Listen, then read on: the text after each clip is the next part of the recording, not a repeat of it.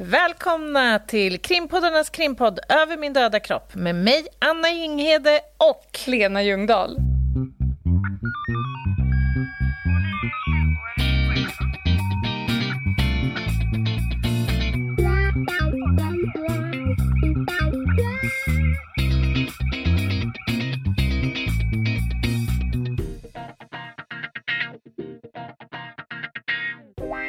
Du, Lena. Yes. Vi funderar ju då på att ta ett litet nytt grepp idag. Mm. Vi får ju oftast önske, önskningar över teman och det rasar in mm. olika förslag på eh, framförallt Instagram, vilket är roligt för vi fyller ju bara på på vår lista med avsnitt som komma skall. Men mm. en väldigt vanlig önskning är att de vill att vi pratar om mer case. Och där ja. har vi satt ner tassen, mjukt men bestämt, ganska tidigt och sagt att det här är inte en podd där vi vänder och vrider på case. Eh, som, det finns redan väldigt många poddar som gör det. Men, mm. har vi sagt, finns det historiska eh, brott och händelser, då mm. kan vi göra ett litet undantag. Ja. För att av den enkla att vi kan hitta ganska mycket spännande grejer i det som vi kan eh, hålla oss omkring en stund. Ja. Ja, och vi har ju precis lämnat ett fantastiskt samarbete ju mm. med polisen. Mm. Och kanske är det så att vi behöver bryta av lite. Jag tror det. Alltså, vi kör ett case helt enkelt. Mm. I alla fall så har vi ju då bestämt oss för att eh, dra ett case som är i, i alla fall i mitt tycke jäkligt fascinerande. Det är ju lite så här historiskt kan man säga. Spännande. Mm. Och det innehåller en mängd olika delar som gör det här fallet ganska ja, intressant helt enkelt. Mm.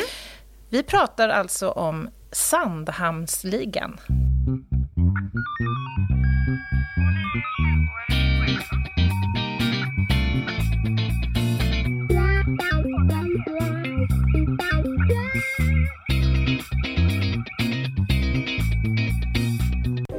Är du påläst på Sandhamnsligan? Eh, nej, eh, nu är jag det. Men jag ja. har inte varit det. Jag har bara eh, hört en dokumentär för länge sedan. Mm. Jag har lyssnat in lite extra. Eh, jag tycker det är roligt att vi tar det här caset för det är väldigt mycket knark och spaning. ja, du gillar ju det. Jag gör ju det. Kombinationen är ju right up your ja. alley, så att säga. Så att det kan tänkas att jag kanske kommer sticka in med olika saker längs vägen. Ja. Ja. Mm. ja. men alltså, jag har ju följt det här eh, fallet. Jag har läst det mesta tror jag som går om det. Och jag vet egentligen inte varför, för det, det är ju inte... Så här, det berör ju inte liksom ond, bråd död, men det är ju en spännande och lite speciell historia på något sätt. Eh, alltså det här utspelar sig i Sverige på 70-talet. Mm. Och huvudpersonen här, han heter Flemming Broman. Och bara han som figur i det här gör ju caset väldigt intressant tycker jag. Men jag tror att det är just det som gör att du har fastnat lite för det här caset. För du pratade ibland om den här filuren. Jag var ju tvungen att googla ja. på honom, bara jag fick se karn så kände jag, ja, vi tar det bara. Ja, men alltså han har ju något. Ja. Alltså, jag tycker vi ska uppmana våra lyssnare att kanske gör det nu. Sätt pa på paus här nu. Ja. Och sen så googlar ni Flemming Broman så ni får en liksom visuell bild eh, över vem vi ska uppehålla oss kring här nu. Ja. Alltså, Flemming Broman, han föddes i slutet på 30-talet, växte upp eh, i Östersund om uppgiften stämmer. Det är lite varierande här mm -hmm. i, i beskrivningarna. Men i vart fall så inriktade han sig yrkesmässigt ganska tidigt på byggnadsingenjörsyrket. Eh, ja. Eh, han älskade, eller gillade också arkitektur, så han startade en arkitektbyrå ganska snart. Mm. Eh, men den kursade av någon eh, anledning, mm. också ganska rappt. Och orsaken till det har man ju försökt att grotta i och då pratas det om att eventuellt så har vår vän Flemming här ganska tidigt i yrkeskarriären inriktat sig på eh, oförmågan att betala skatt till svenska staten. Man kan säga att han ganska tidigt nibblade på shady business. Ja. ja. Precis. Mm. För det är ju just shady business han ska komma att få sin storhets tid i, mm. kan man väl ja, ändå det kan man säga. påstå. Ja. ja.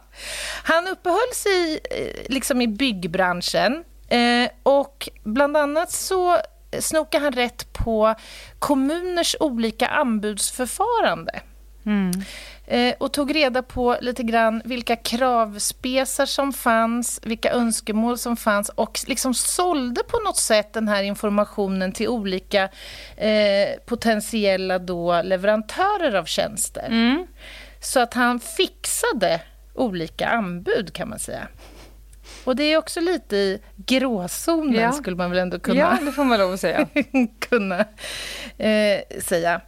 Eh, men som jag förstår utifrån det jag har läst om honom så blev han helt enkelt expert på att tjäna pengar i ruffel och bågbranschen. Det gamla alltså... uttrycket. ja. ja. Nej, men alltså han, han uppehöll sig liksom i massa olika typer av områden. Det var allt ifrån spelmaskinsbranschen till nattcaféer. Han erbjöd ockerlån. Han höll på med ja, begagnade bilar och spelklubbar och allt han jobbar brett. Pyramidspel. Ja, han... men alltså, han jobbade ju brett. Och samtidigt, alltså det står ju klart att han hade ju i allt det här en ambition om att bli erkänd på något sätt. Alltså han beskrivs som playboykung, mm. krogkung. Alltså mm. han har fått ett antal Vem vill epitet. inte bli det? Vem vill inte kämpa för att bli playboykung till alltså... slut? En vacker dag kommer det hända, Anna. Anna Jinghede, playboykung. Kommer du gå runt där i en vinröd Hugh Hefner-rock? Men gud vad härligt ändå. En liten tanke här bara. för att Genom våra polisiära karriärer nog fan mm. har man träffat på folk och när man liksom ser vad de har gjort och, och vad de är kapabla till så har ju jag ibland tänkt, tänk om du hade ägnat all din energi och oh. För, för det här med att hålla på och fixa med stora anbud, det är inte för vem som helst. Han måste Nej. ändå ha en kapacitet i en viss nivå. För att, tänk om man skulle satsa all sin liksom, kreativitet, intelligens eh, och fiffighet på någonting riktigt istället. Ja, jag vet. Det är ju helt fascinerande. Och om man beaktar då hans spännvidd här på ja, kunnande ja. så uppehåller vi oss alltså då i allt ifrån byggnadsingenjörsverksamhet till mm. då pyramidspel och mm. ja, spelmaskiner mm. och annat. Ja. men jag håller med han dig, Han var också omkring sig. Ja, mm. men han var inte moms sig och kring sig, så att säga. Va? Vad sa du nu? Ja, han vill ju inte betala moms. Nej, men sluta! Sa du moms sig? Anna, förlåt. Alltså det förlåt. är så dåligt. Och du är så jävla nöjd när du släpper sådär. Jag hör ju egentligen inte vad du säger men jag ser på din min att nu är hon så jävla pruttnöjd med sig själv för någonting. Ja men det där var ju öppet mål. Ja. Du, ja. Lägger du upp bollen på straffpunkten ja. då får du åka med bara. Ja.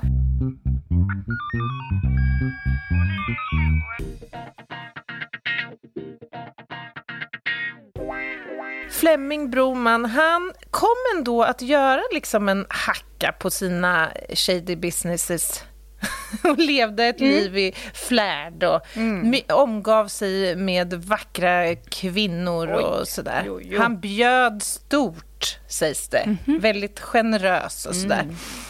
Eh, men han var, han var en småbrottsling helt enkelt från då den här miljön i Stockholms eh, innerstad och alla nattklubbar och ställen han uppehöll sig i så ville han komma vidare i sin karriär. Mm. Och möjligheten uppdagade sig våren 1973. Då får Broman nämligen nys om att Kungliga Svenska Segelsällskapet eh, söker en person som är driven och lite så här har någon entreprenörsanda och som skulle kunna tänka sig att driva deras verksamhet i Sandhamn. Mm -hmm. Och Kungliga Svenska Segelsällskapet hade ju då, eller har, de har väl kvar de här lokalerna antar jag, eh, fina, alltså det är restaurang och hotell och jättevackra byggnader mm. och eh, faciliteter för då just kung, alltså då var det väl främst kungligheter och lite så här elitfolk om man ja, säger så. nu går ju vilken unge som helst runt i KSSs mjukisbrallor. De har aldrig varit i närheten Aha. av en segelbåtsjävel, men KSSS-byxorna de flaneras. Framförallt på Östermalm så har man gärna KSSS-byxor på sig. Jaha. Ja. Men är KSSS, alltså finns det på flera såna här ställen i Stockholm? Oklart. Det ligger det? en byggnad Nej. precis vid Djurgårdsbron som det står KSSS på. Mm -hmm. eh, jag är, det här kanske kommer med förvåning för dig, men jag är inte så insatt i just segleri. Folkets olika typer av vardag. Okay. Jag fattar. Ja, vi kan gå vidare. Nu räcker det med vi frågor. Vi går vidare. Ja, nu räcker det med frågor. Ja, i alla fall. Fleming var ju intresserad av den här verksamheten då som innefattade hotell och restaurangverksamhet. Men han hade ju noll och ingen erfarenhet eh, och kunnande kring detta. Nej. Och då är det ju bra att skaffa sig en kompanjon. Så det gjorde han. Eh, låt oss kalla honom Kenneth. Mm. Kenneth och Fleming tar över den här verksamheten, först då som eh, någon form av arrende.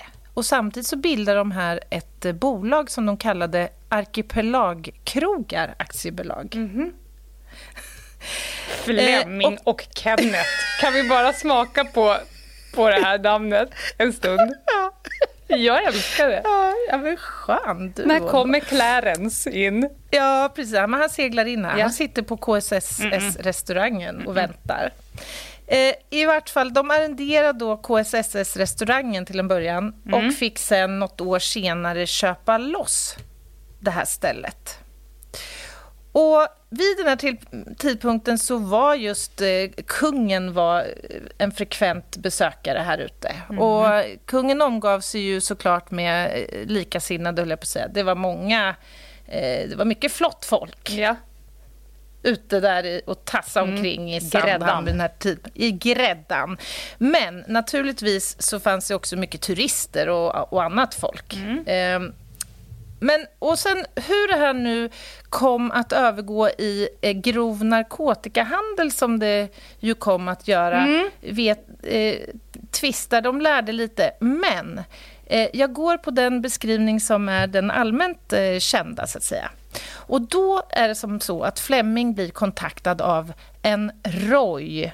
Mm. Så nu har vi Fleming, Kenneth och Roy. Och så kom ett Y-barn på kanten här. ja. ja. Precis. Eh, Roy var amfetamintillverkare.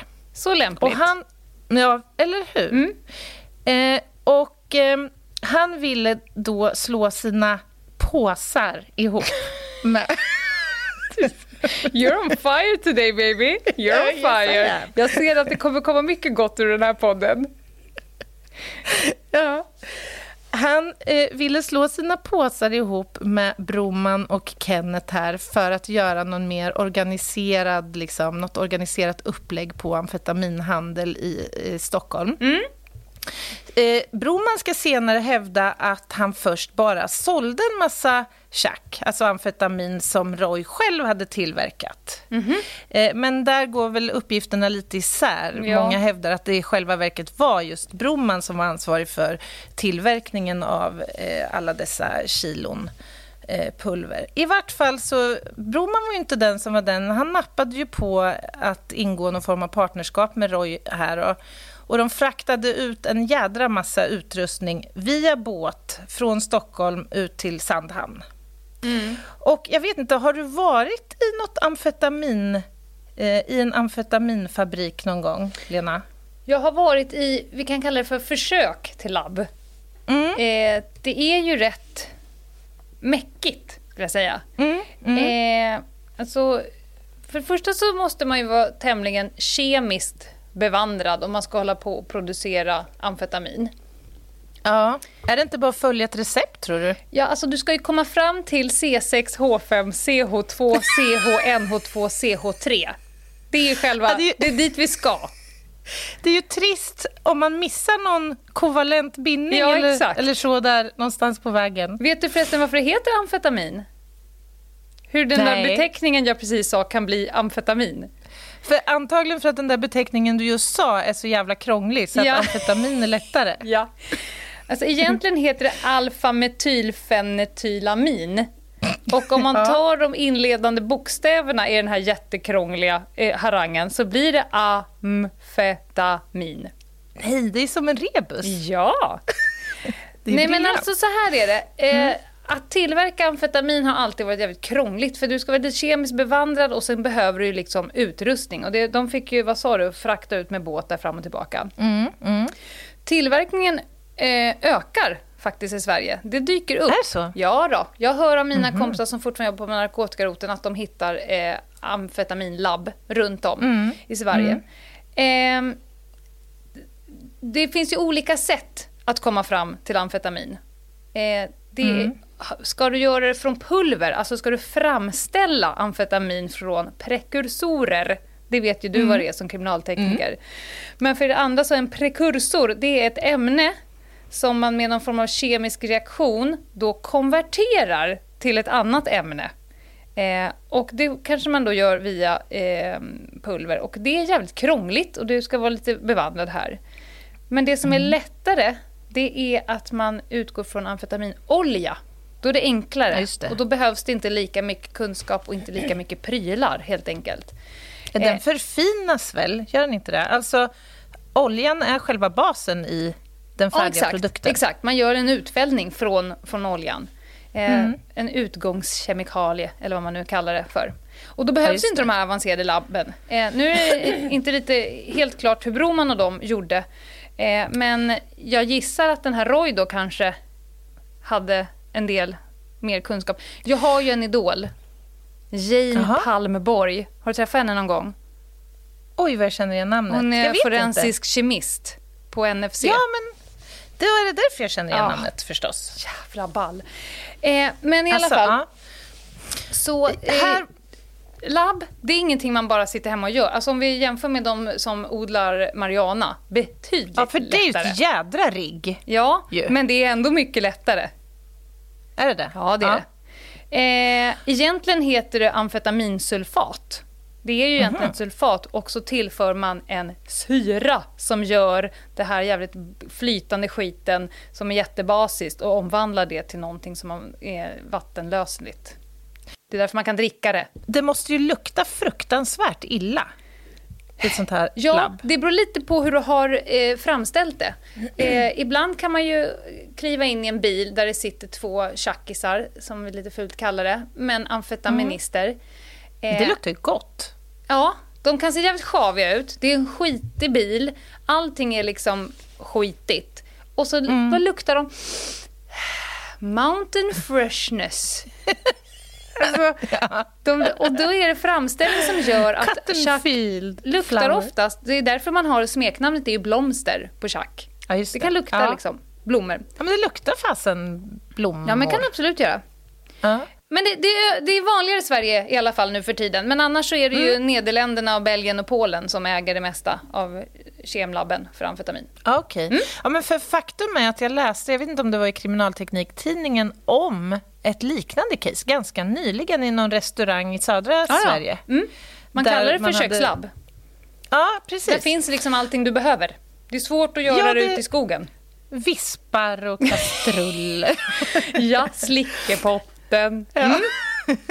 ja, I alla fall så var det eh, amfetaminololjemetoden som Jaha, användes här. Mm. Mm. Och den här oljan, eh, om jag har förstått det hela rätt, eh, importerades från om, Tyskland eller Holland, mm. eller både och. Mycket troligt. I alla fall från utlandet någonstans mm. ifrån. Men tänk ändå, alltså, för Broman och Roy och Kenneth här, de började ju nu producera äh, amfetamin i det här köket på restaurangen på KSSS. Mm. Där självaste kungen satt och avnjöt sin, ja, vad ska vi tro, anklever eller mm. vad det mm. nu må ha varit. Gäddkarneller. Ja, är det inte lite hisnande ändå på något vis?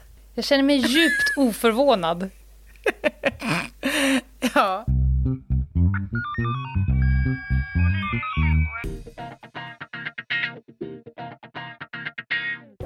I alla fall så är det ju en sak att producera och framställa pulver. Mm. Det måste ju också krängas på något sätt. Mm. Eh, och det här, och, och, man kan ju tänka så här, producera det här då, eller framställa det ute i skärgården. Du måste ju ta det därifrån med ganska stora partier. Och det är klart, det kanske finns både för och nackdelar med det. Mm. Att man kanske kan hålla igång verksamheten ganska länge och flyga under radarn, så att säga. Ja. Men det är också lite otympligt, för du är ju behov av båt och sådär. Och det eh, var så då att man använde båtar som gick i skytteltrafik helt enkelt mellan Sandhamn och eh, Stockholms innerstad. Eh, och man utvecklade en metod där man levererade knarket till förvaringsskåp i tunnelbanan. Mm. Och sen så lämnade man väl nyckeln då någonstans till någon som skulle plocka upp det här och det var också det som skedde. En klassisk spanövning. Alla spanutbildningar innehåller någonting som har att göra med någon box på någon tågstation. Är det sant? Ja, vi har alltid med den. ja, eh, var, var det efter Sandhamn kanske som man började träna på det här? Ja, men alltså det har ju, ja, det skulle kunna vara så, men det har ju att göra så med att ofta de som håller på med vapen, knark, andra grejer, de vill ju gärna, eh, eller de vill ju ogärna bli tagna med, så att säga, fingrarna i syltburken. Mm. Eh, så att de vill ju kunna lägga prylarna någonstans och ja. inte ha, bära dem på sig eller ha i sin bil. Men de vill fortfarande övervaka dem Mm. För de vill väldigt gärna se när någon hämtar ja, och att det är rätt person och så vidare. Och då är det ju ganska tacknämligt med såna här boxar eller mm. eh, allmänna utrymmen uppe i taket, inne på toalett och så vidare. och så vidare. Eh, mm. Skogsgömmor är också väldigt vanliga. Där man liksom ja, får nästan en GPS och sen så ska man ut i skogen och gräva upp någonstans. Mm. Mm. mm. Eh, ja, för att det var ju ganska stora mängder man också levererade till de här boxarna. Det pratas ju alltså om ett par, tre, kanske ibland tre kilo mm. amfetamin. Mm. Och man kan ju föreställa sig värdet av denna mängd narkotika. Ja, så grossistpris i dagsläget kilovis, det är ju någonstans mellan, om du köper kilovis alltså, då är det någonstans mellan 35 och 200 000. Ja. Beroende på hur många ja, kilon såklart. Mm. Men det skulle ja, det kunna klart. vara 200-300 000 kronor som ligger där inne då. Mm. Mm. Ja, exakt. Eh, de här båtarna, smuggelbåtarna då, åkte ju fram och tillbaka. Eh, och det här passerade tämligen obemärkt eh, förbi under en ganska lång tid. Eh, men det, har framkom, eller det framkom ändå vissa iakttagelser eh, som ja, men folk reagerade på det här att det gick båtar fram och tillbaka av en speciell typ. Mm. Eh, och en taxibåt som hade anlitats ett antal gånger för att köra Bromman bland annat med sällskap fram och tillbaka har sen eh, sagt i både media och i, i rättegången att han reagerade på att det körde så konstiga saker över till ön. Mm. Bland annat så fick han vid något tillfälle lasta ombord ett antal 20 liters dunkar med aceton. Yep. Eh, och han var inte så pigg på att köra över det här för det är ju en enorm brandrisk mm. eh, i det där. Så han var väl lite obstruerande men lät sig gå med på det här till slut. Men sen då i ett senare skede så framkom det ju då att när bitarna, pusselbitarna liksom hade fallit på plats mm. att det där var ju inte tänkt att användas för kungens trerättersmiddag utan för själva framställningen av amfetaminet. Nej. Men alltså det här acetonet, vad, ja. hur kommer det in i bilden? Det behöver mm. man för att rena amfetaminet när man tillverkar det. Och då är mhm. det old school. Man eh, lägger mm. det man då har på väg och amfetaminet, typ, tänk kaffefilter, så här Melitta bruna filter. Mm-hmm. Ner med knarket Den klassiska där. tzatziki filtreringsmetoden. Ja, ja. Ner med den där och så något kärl under och sen häller du långsamt aceton på så det rinner igenom.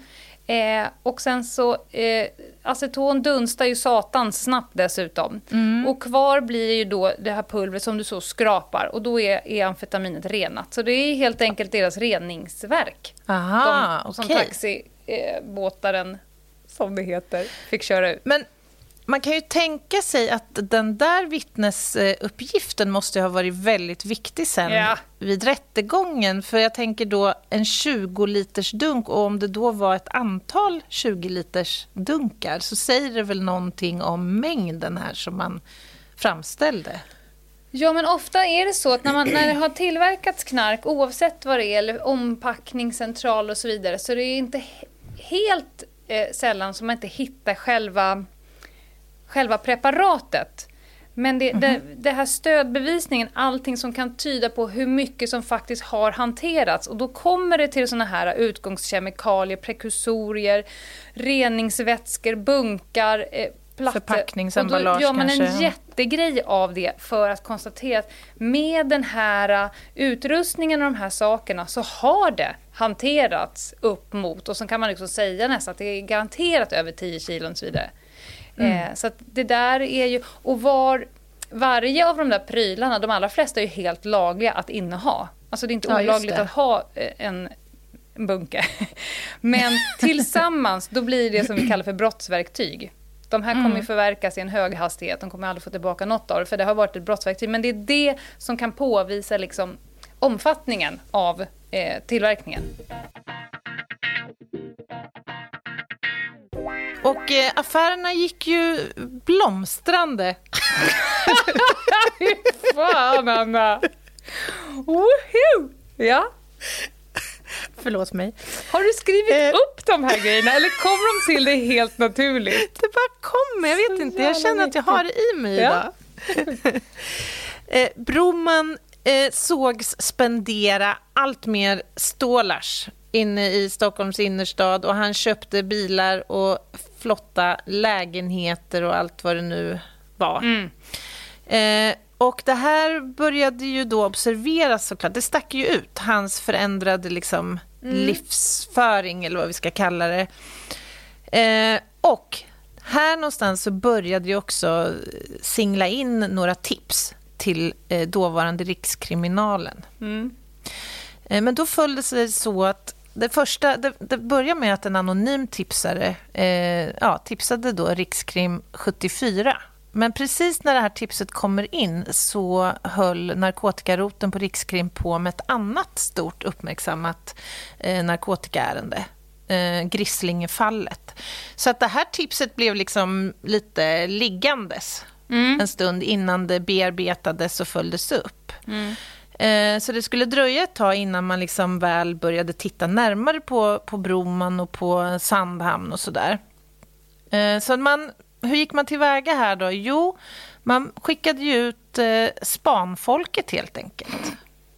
Mm. Ja, det gillar de förstås. Mm. Ja. Det är tufft att spana i, i ö, ömiljö. Skulle jag vilja. I ömiljö. Ja. ja, men berätta. Alltså det, måste ju, det måste ju vara en utmaning som heter duga i ett sånt här läge.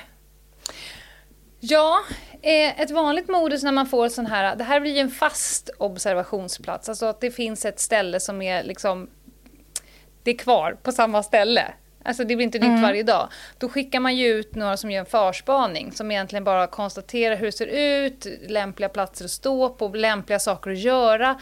Eh, hur beter sig människor på den här platsen? Vad har de på sig? Hur kommer de dit? Hur kommer de därifrån? Så att man får någon form av underlag för att sen bestämma sig. Nu gör vi en plan. Hur ska mm. vi kunna smälta in i den här miljön under en ganska lång tid?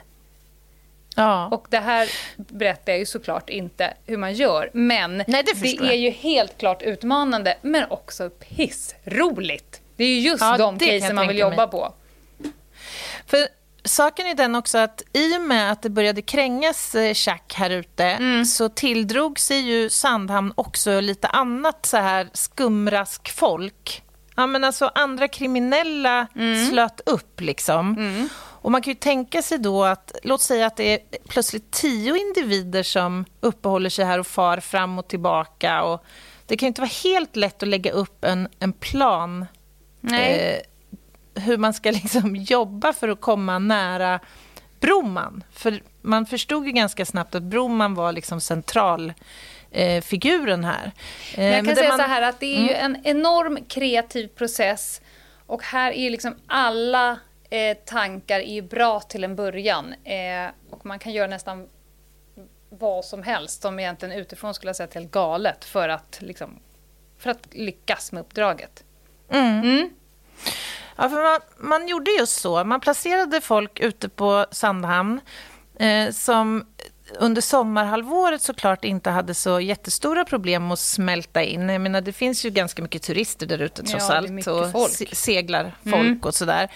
Eh, men det blev ju såklart desto svårare framåt eh, hösten och när vinterhalvåret började mm. närma sig.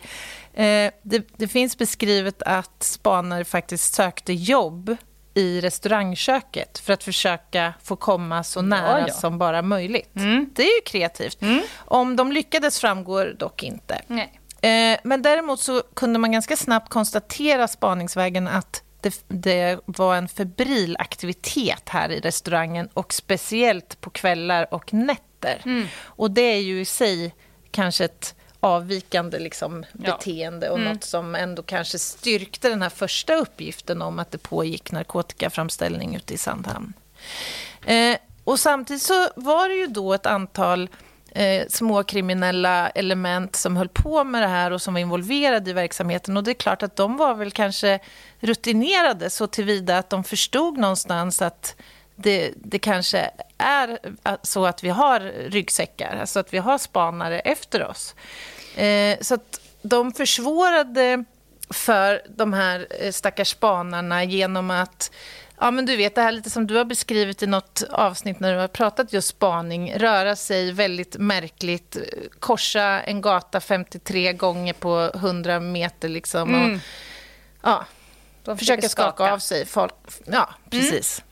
Broman däremot, han eh, verkade inte särskilt intresserad av att på något sätt gå inkognito, för han eh, brummade omkring i Stockholms innerstad i en gul Mercedes.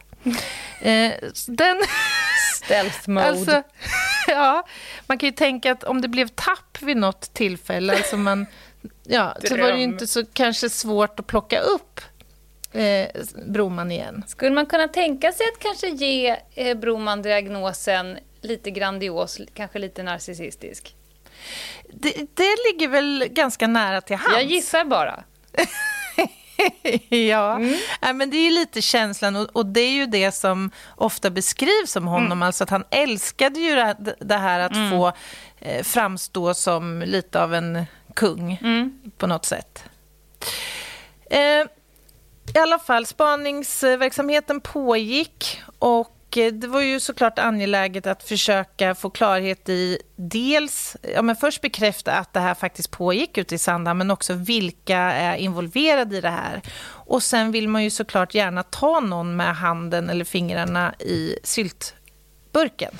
Och framför allt eh, skulle jag vilja säga, vill man ta så många som möjligt i en sån här organisation. För det går inte att ha ett narkotikalabb och försäljning, distribution, transport, lagerhållning, alltihopa själv. Det är alltid Nej. ganska många involverade och eh, polisen vill då ta så många som möjligt i den här organisationen. För annars så plockar mm. man bort en som ersätts på dirr. Mm. Därav spaningen.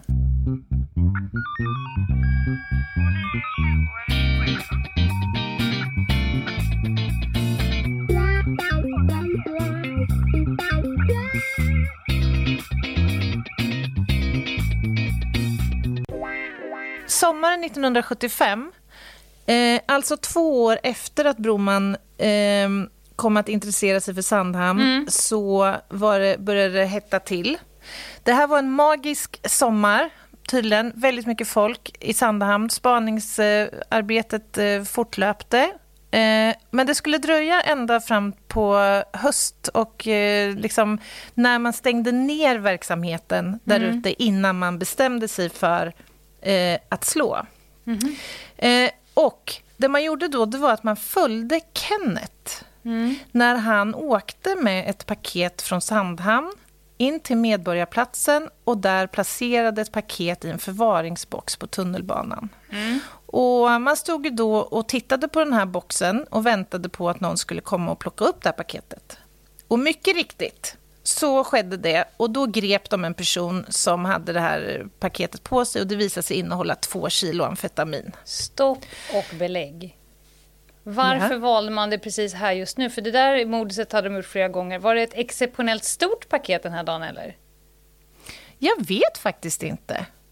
Men berätta, hur tänker du? Nej men det här är det svåra med spaningen. När, när ska vi slå?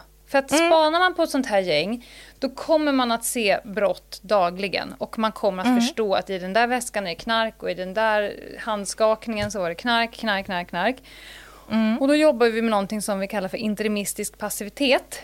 Det har jag pratat mm. om i ett annat avsnitt, men det är väldigt förkortat. Det är att man skjuter upp ett ingripande av rent spaningstekniska skäl. Om mm. det här går att göra och samtidigt säkerställa att vi kan gripa personen senare, eller vilka de nu är. Och yeah. själva syftet är att man kan inte gripa minsta lilla skit för då kommer man aldrig ta det här stora beslaget i den här stora organisationen. Och mm. när du säger att det tog två kilo i ett skåp mm. med den mm. där äh, labbet, då skulle mm. jag nog vilja hävda att de slog vid fel tillfälle.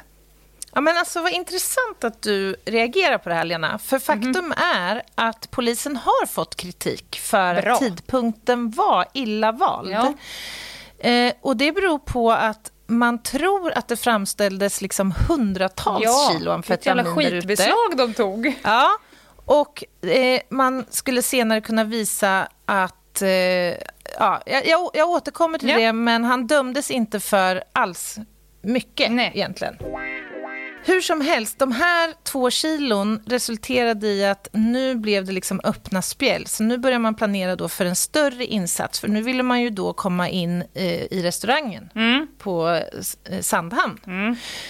Eh, och man grep då eh, huvudmännen eh, kort därefter, bland annat då Broman och eh, en person till på Stavsnäs brygga i Stockholms skärgård. Mm. Och det här var i samband med att han, Broman hade avvecklat nu då verksamheten för säsongen mm. och kommer tillbaka till fastlandet med allt ifrån slickepotten, eh, sprit, buteljer och diverse annan eh, utrustning. Bland annat utrustning som faktiskt sen visar sig ha använts vid framställningen omrörare, bland annat. Mm. Får jag bara dra en snabb juridisk grej så folk hänger med här nu. Det är alltså Absolut. gripet, man har tagit beslag, det finns en skälig misstanke om brott och då så får man besluta, förundersökningsledaren har i det här fallet då beslutat om husrannsakan av Just reell det. sort, det vill säga leta efter saker som kan antas eh, ha liksom vikt för utredningen eller ska förverkas. Och förmodligen mm. också personell husrannsakan, att leta efter personer som ska underkastas till exempel hemska tvångsmedel mot dem, såsom kroppsvisitation, eller att de ska gripas till exempel. Mm. Mm? Precis. Eh, och det är här som mina kollegor också fick komma med i insatsen. Mm. Kriminalteknikerna. Nu är det dags. Börja jobba. Nu, nu är det dags. Jo, alltså man skickade nu ut kriminalteknikerna Jan Olsson och Lars Grimberg, två, låt oss kalla dem ikoner mm. bara, i sitt gebit. Oerhört skickliga. De fraktades ut till Sandhamn nu och fick då i uppdrag att göra en undersökning av platsen. Och nu var ju målet att försöka hitta naturligtvis mer narkotika och också eh, göra fynd och iakttagelser som på något sätt kunde eh, ge information om hur omfattande den här verksamheten eh, har varit. Mm. Man vill ju beslå Broman nu med så mycket som möjligt. Eh, och nycklarna hade Broman snällt lämnat ifrån sig när han greps. Mm. Och ganska snart när man kliver in här i, på hotellet och restaurangen så hittar man i ett kassaskåp i receptionen några plastpåsar. Mm. Och I de här påsarna så fanns det pulver som man snabbt skickade till SKL, dåvarande Statens kriminaltekniska eh, laboratorium. Eh, och det var totalt fem kilo som man skickade. Mm. Eh, och man fick tillbaka med expressbud svar om att det här var då amfetamin och koffein. Mm. Så det var alltså en blandning och sen var det ytterligare en påse som ensamt innehöll koffein. Mm. Men berätta, vad skulle man ha det här koffeinet till, Lena? Alltså, när man framställer amfetamin eller köper, eh, smugglar in amfetamin så har ju det en viss eh, koncentrationsnivå. Mm. En vanlig, när, när, när, man köper det på gatan, eh, då är det väl kanske, jag ska säga 20-40 procent kanske. Eh, Vad betyder det då? Att det är 20-40 procent amfetamin? Alltså ren amfetamin? Nej, alltså amfetaminen har ju olika renhetsgrad men sen kan du blanda Aha. ut själva pulvret med, med olika saker. Det vanligaste mm. skulle jag säga är druvsocker. Tänk Dextropur mm. typ. Mm. Eh, koffein är ett annat vanligt inblandningsämne. Alltså koffein är ju centralstimulerande, precis som amfetamin. Så det blir nästan som en, en pluseffekt här. Mm. Det är upp och upp blir skit upp. som det heter matematikens regler. I matematikens, matematikens regler. En missbrukad dos skulle jag säga är någonstans, man brukar säga att det är ungefär 0,2 gram. Och då är Oj. ju det en, en missbrukad dos och den innehåller ju absolut inte 100% amfetamin utan då är det ju blandat med någonting. Eh, och priset nu, alltså priset faller och faller och faller och faller, faller. Nu kan du nog fan mig köpa ett gram för typ 200-300 spänn. Är det sant? Mm. Men, men koffeinet är ett inblandningsämne för dem helt enkelt. Ja, men jag antar att de här preparaten som man slår ut narkotika med, alltså blandar ut narkotikan med, mm. egentligen bara syftar till att dryga ut den. Mm, späda. Eller? Späda ut den, mm. för att få mer för varje gram, så att säga. Ja, du tjänar mer pengar helt enkelt om du mm. säljer ett gram som inte innehåller så mycket amfetamin. Men du, det är en hårfin gräns, för du kan inte sälja, du kan inte blanda ut det med för mycket, för då kommer inte köparen vilja köpa av dig igen. Nej, det är klart. Så det gäller att ligga på den fina lilla gränsen här. Ska jag berätta en deppig sak? Ja. Såg en undersökning, man har testat avloppsvattnet i Stockholm år 2019. Koncentrationen eller halten amfetamin man hittade ja. i avloppsvattnet i Stockholm var högre än alla andra städer i hela Europa. Nej men du skojar med Hej mig. Hej och hå! Chack är jättestort. Det är största efter cannabis. Ibland är bensodiazepin, alltså läkemedel också, men chack är... Vi snackar utkissad amfetamin yep. här. Det verkar ju vara ett slöseri också för de här som utnyttjar drogen. Du tänker att de ska kissa och dricka det igen? Nej, jag vet Som ett litet ekosystem? ja.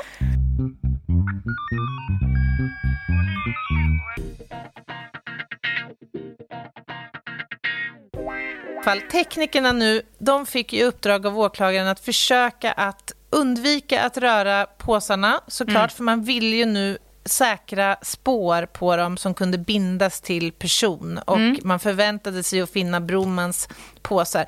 Broman satt ju i förhör vid den här tidpunkten och han hävdade ju att det här var inte hans narkotika. Nej. Han hade nämligen hittat den här påsen med fem kilo pulver ja. någon annanstans i lokalerna. Det verkar vara eh, vanligt förekommande efter alla förhör jag har hållit i mina dagar. Det är väldigt mycket knark som hittas. ja. Mm. Ja, precis. Och han kunde inte förstå vad den här påsen med pulver gjorde där eller vad det var för pulver än. Så han tänkte att det var lika mm. bra att lägga det här i kassaskåpet då i, i receptionen. Men han hävdade naturligtvis också att det var ju många som hade nycklar hit. Ja. Eh, så att liksom var flera försök att slingra sig ur det här.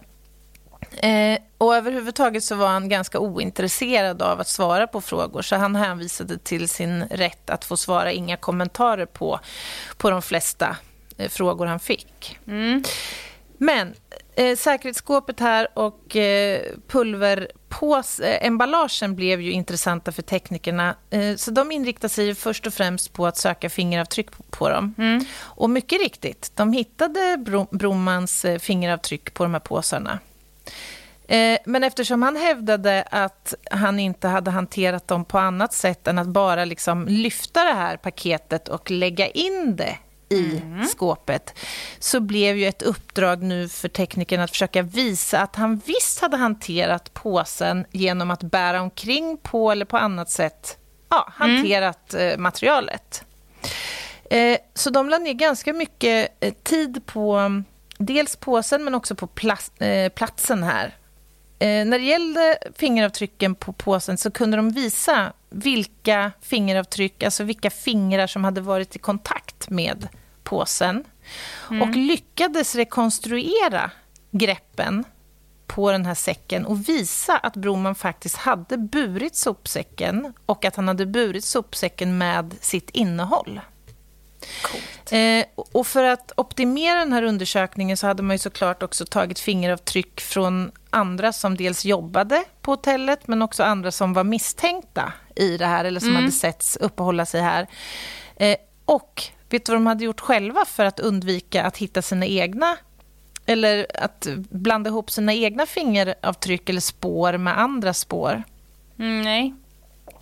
De själva undvek att ha handskar på sig när de hanterade det här. Eh, för att enkelt kunna liksom sålla bort sina egna Smart. fingeravtryck. Ja. ja, för har de handskar på sig så vet de ju bara att en person med handskar har hållit här. Alltså att det blir, kan bli liksom solka. Ja, precis. Och dessutom så kanske det var så att det fanns flera handskavtryck ja, här. Exakt. Även handskavtryck kan ju finnas eh, DNA-spår ja. eller DNA i bland annat. Mm. Coolt. Coolt. Du, när vi var i Lysekil, spelade in Tjuv och mm. polis, när du gjorde brottsplatsundersökning, då drog du ju på dig såna här Sockerplast? Ja, på dina skor. Såna där som man själv går ut med när man har varit och lämnat på förskolan. Och på undersidan ja. på dina, då stod det mm. små, små stansat. Polis, polis, polis, polis, polis, polis på dina. Så man ja, kunde se vem det var som har gästat runt. Ja, men alltså, det, är, det är ju världens enklaste men smartaste grej när man ska in på en brottsplats. Ja, men precis. Ja, men de är ju präglade mm. på undersidan. Så att sen när man lyfter en yta med skoavtryck så är det ganska lätt att sålla bort sina egna fossingar. Ska vi inte ha ett helt avsnitt om fotavtryck, fingeravtryck, öronavtryck? Det tycker jag. Det vore väl kul. Läppavtryck också. Mm. Eh, man gjorde ju såklart också en utvidgad undersökning av platsen här mm. för att försöka hitta mer narkotika och annat. Eh, det man hittade var ganska mycket prylar och brottsverktyg, helt enkelt. Mm. Eh, som kunde styrka då uppfattningen om att man hade bedrivit en ganska avancerad liksom, verksamhet här på platsen. Men det här var ju som sagt i slutet på säsongen och eh, Broman hade ju liksom avvecklat och helt enkelt transporterat iväg en massa grejer. Så det fanns inte så jättemycket egentligen att jobba vidare med.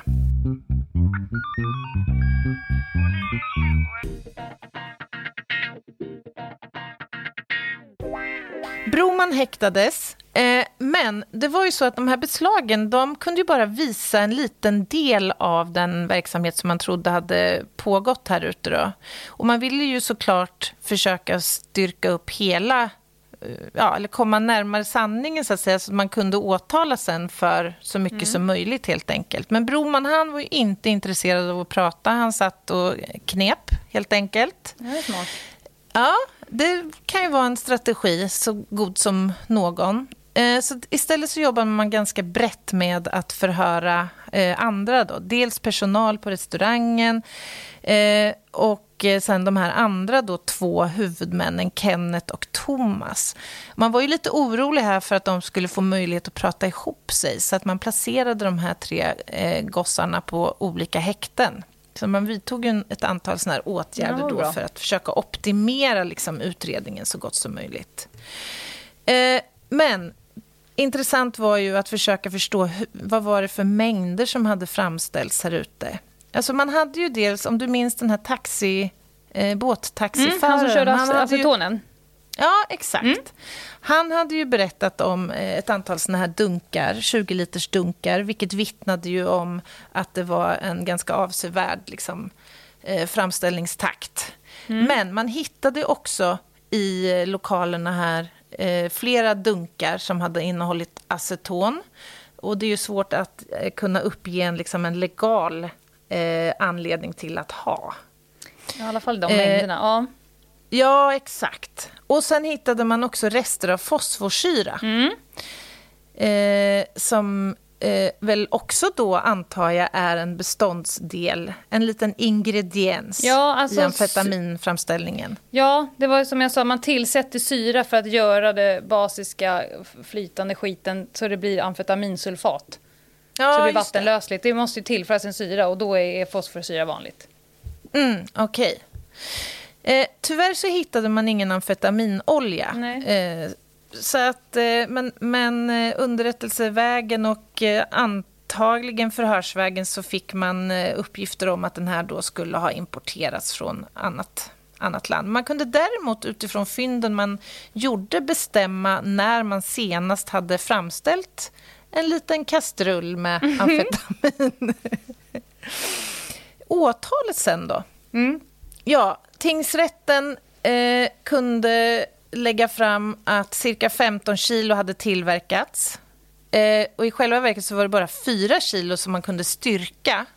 Mm. Och Samtidigt så visste man ju att det hade framställts betydligt mycket mer. Man pratade Gud, om långt över 100 kilo. Mm. Så att man får väl se det som någon slags form av misslyckande. Men samtidigt så var ju det här också innan eh, möjligheten att jobba med välutvecklade hemliga tvångsmedel och så vidare. Och det har väl hänt ja. lite, kan jag tro, där på den fronten. Alltså tekniken var ju lite annorlunda där på hemliga tvångsmedel. Du kan tänka att man hade typ en tratt i örat. satt och lyssnade.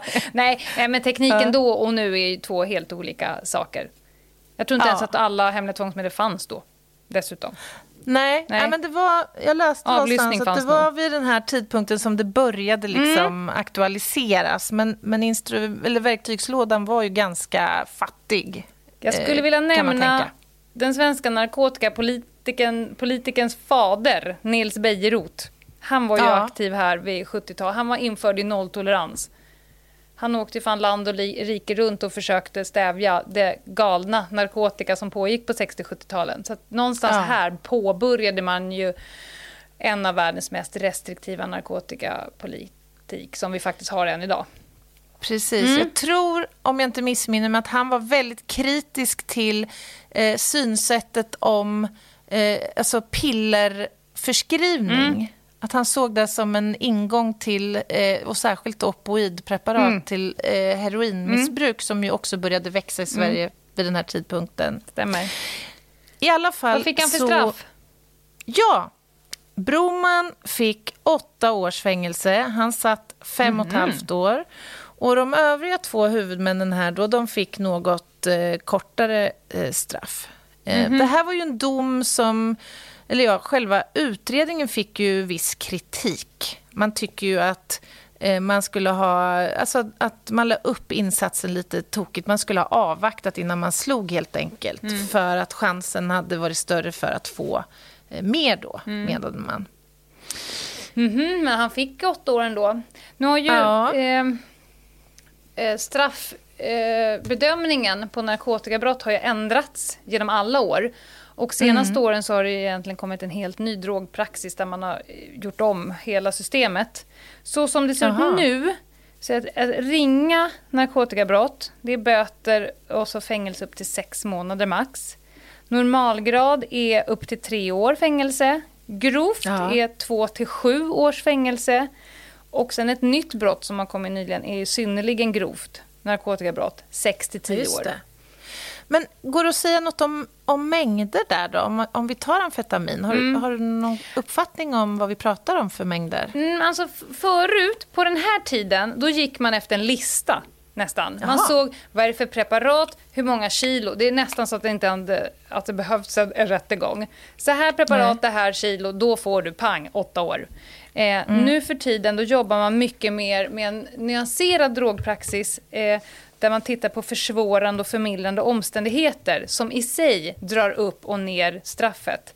Där försvårande, mm. om vi nu tänker på vår kära vän eh, knarkkungen, försvårande ja. är om det sker organiserat, om man får vinning av försäljningen, eller stor mm. vinning att man har en stor spridning, till exempel nutidens narkotikabrott som sker mycket på nätet, att det med lätthet kan spridas till väldigt många och väldigt unga mm. försvårande. Eller om Just det är någon det. viss hänsynslöshet. Då är det kopplat också till den synnerligen grova. Till exempel mm. att utnyttja barn med att springa med knark i sin organisation. Ja, mm. eh, förmildrande tvärtom, det är om en person han som fick lite mindre eh, straff, säg att den personen har lite... Kenneth. Kenneth. Kenneth kanske hade en lite mindre roll i organisationen, kanske inte tjänade lika mycket pengar och så vidare. Så I mm. dagsläget hade man gjort så. Men på den ja. tiden då gick man mycket mer på tabell. Kilo, okay. eh, preparat och så blev det x antal år. Ja, intressant. Mm. Han blev i alla fall fri 1979, Broman. Och eh, han var ju ganska angelägen då om att kliva tillbaka in i yrkeslivet, men det gick så där. Får jag stoppa bara? Lite... För er som är duktiga på matematik tänker, fick han inte åtta år och så var han ute redan 79? Eh, det är ju så att man sitter inte av hela tiden. Så att eh, ni, är med, ni som räknar och tänkte att det stämmer inte. Man går Just ut efter det. två tredjedelar kan man säga. Bra poäng. Mm. I alla fall när han klev ut så var det ju så att Skattemyndigheten var ju efter honom här för han hade ju som sagt lite skatt. Mm. Han kanske skulle sköntaxeras. ja, precis. Nej, men han hamnade ju, alltså han hade ju en rätt tuff period när han klev ut i det fria, vad man förstår. Eh, han bedyrade sin oskuld mm. i många år. Han skrev en bok bland annat där han eh, pratade om det här. Eh, och faktum är att eh, han gick plötsligt liksom upp i rök lite grann. Vet du vad som hände? Nej. Han lär ha blivit polisens infiltratör. Mm -hmm. Och jagat andra knarkkungar. Ja, en liten kicksökande person. Ja, det Perhaps. kan man tänka. Hade väl förmodligen ja. också bra eh, koll. Ja, ja mm. precis.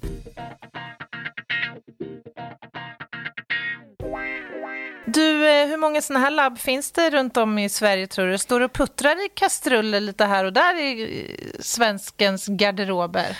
Men alltså allting tyder på att det ökar. Det är ju eh, med nätet, med globalisering, digitalisering så är det mycket lättare nu att smuggla eh, de utgångskemikalierna man behöver. Alltså det är mycket lättare att smuggla amfetaminolja det kommer mm. i kryssning, båtarna, eh, bilar över bron och så vidare. Eh, och jag tror eh, att det ökar. Jag kan ingen aning om hur många som finns. Men Nej.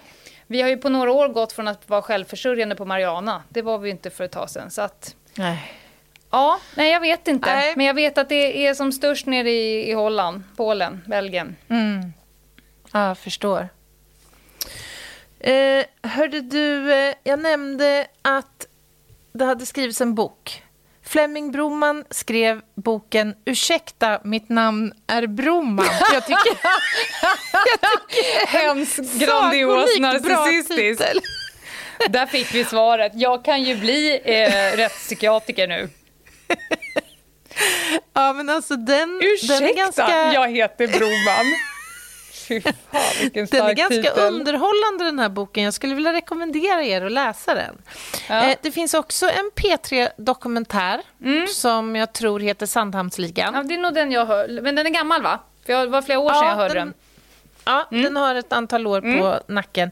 Sen har det faktiskt gjorts en spelfilm också med Peter Dalle i rollen som Flemming Broman. Mm. Som heter Himlen är oskyldigt blå. Eh, den kan vi ju faktiskt också puffa lite för om man nu vill fördjupa sig i fallet Sandhamnsligan och eh, Flemming Broman. Mm. Det här tycker jag är ett ganska intressant case ändå. Ja, men det är intressant att närma sig... Eh, dels är det ett intressant case, men nu har vi pratat mm. kriminalteknik. Mm. Vi har lärt oss lite mer kring det. Vi har eh, duvat in oss just idag, vart det en hel del amfetamin. Mm. Och så. Det är ett kul case att bryta av med. Medan vi nördar ja. in oss i andra grejer. Det är inte sista gången. Kommer tillbaka. Mm. Eh, och nästa gång vi hörs så är det ju måndag igen. Då kommer en spaning. Ja, får vi se vad eh, Meta hittat på till oss. Det blir spännande. Mm. Har ni frågor och tankar om eh, dagens avsnitt eller om annat så går det bra att kontakta oss på Ljungdahl och Ginghede gmail.com. Eh, vi finns också på Instagram, Ljungdahl och Ginghede. Och, och ska vi kanske puffa också för Acast supporterfunktionen? Det var länge sedan. Det var länge sedan. Det gör vi gärna. Där kan man gå in och skänka valfri engångssumma till oss om man tycker att vi ska gå uh, på stan och ta en kaffe. Man kan faktiskt också gå in på podstore.se och köpa merch. Just det. Snygga prylar. Vi hörs på måndag allihopa. Ja, det gör vi. Ha det. Ha det hej, bra. hej. Hej,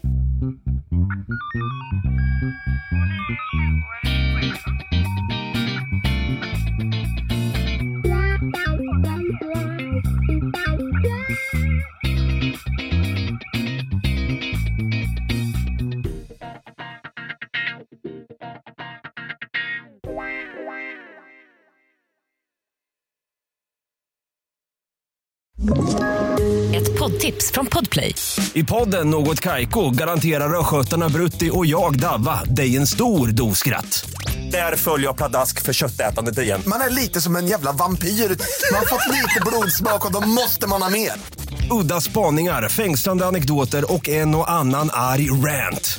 Jag måste ha mitt kaffe på morgonen för annars är jag ingen trevlig människa. Då är du ingen trevlig människa, punkt. Något Kaiko, hör du på Podplay. Därför är gardinerna.